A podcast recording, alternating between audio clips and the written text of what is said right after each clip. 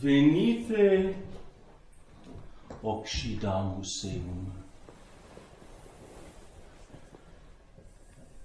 Come, let us kill him. In the name of the Father, and of the Son, and of the Holy Ghost. Amen. You will, I'm sure, have remarked that the very same phrase occurs in the lesson from the book of Genesis and in the Holy Gospel. Venite occidamus eum, said the brothers of Joseph.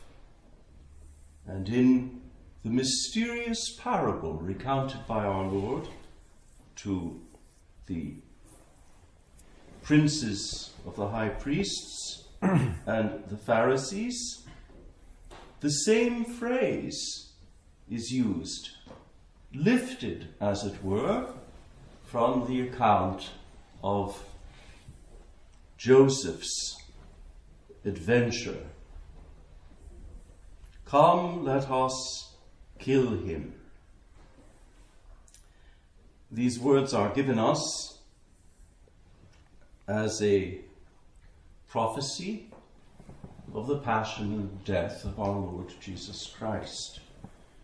And Joseph is set before us today as a figure, as an image of the suffering Christ, of Christ betrayed by his own.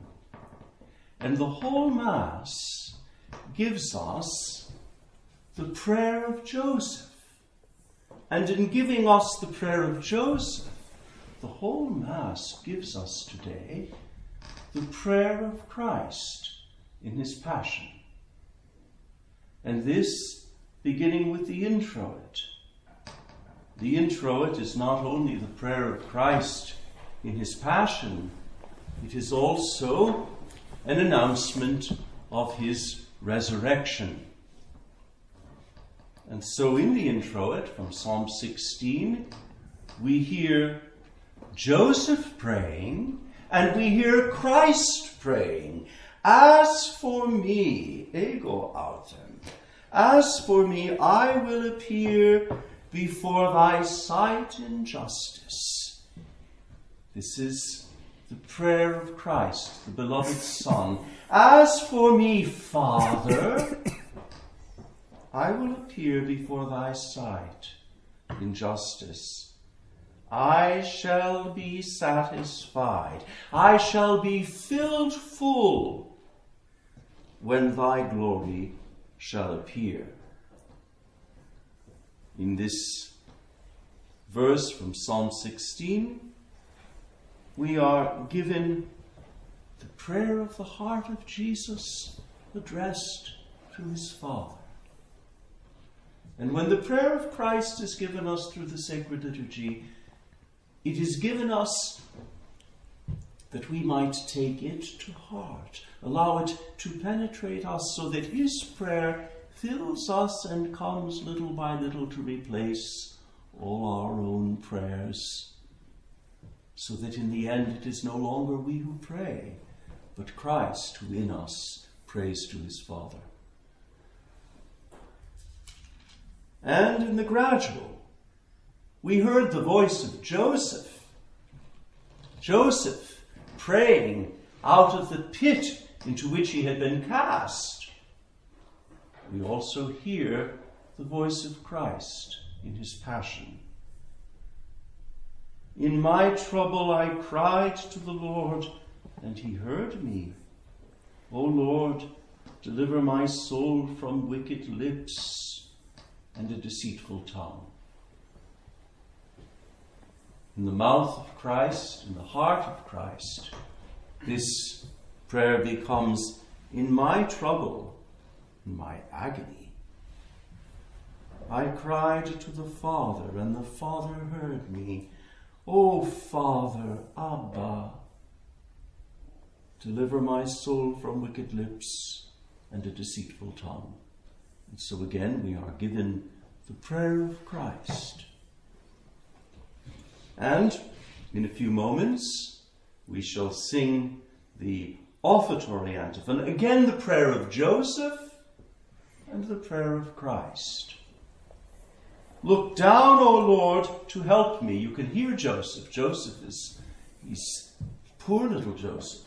He's cast into the bottom of the pit and he's looking up with pleading eyes and crying out, Look down, O Lord, to help me. It's very vivid.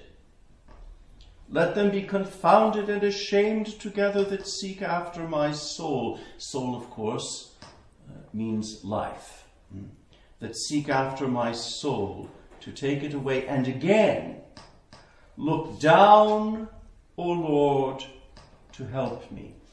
Today we have one of the introits that are crafted after a certain pattern. Today's uh, rather offertory antiphon, I, I meant to say, this offertory antiphon gives us an opening phrase, which opening phrase is then repeated at the end of the antiphon.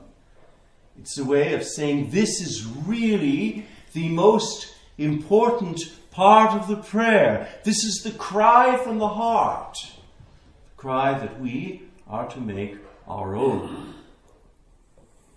And in the communion antiphon, the prayer passes from the first person singular to the first person plural. What's going on here? In the introit, in the gradual, in the offertory, we will have heard Joseph praying and then Christ praying in his passion.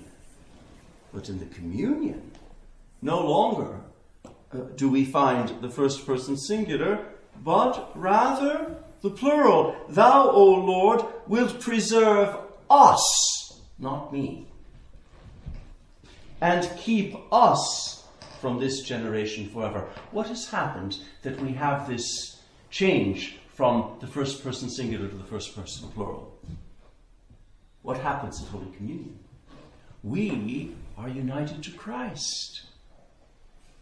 And so the communion antiphon gives voice to our prayer, united to the prayer of Christ, to the prayer of Christ united to the prayer of his bride and body, the church, and to all the members of his body, united to him by sacramental Holy Communion. And so, no longer do we pray in the first person singular. It's the whole body of Christ that is mobilized in prayer in the communion antiphon. Thou, O Lord, wilt preserve us for we belong to thy Son. And keep us, for we are Christ's, and Christ is ours from this generation forever. And so does the liturgy of Advent lead us to lose our prayer in the prayer of Christ and to open our hearts to his prayer to the Father. In the name of the Father, and of the Son, and of the Holy Ghost. Amen.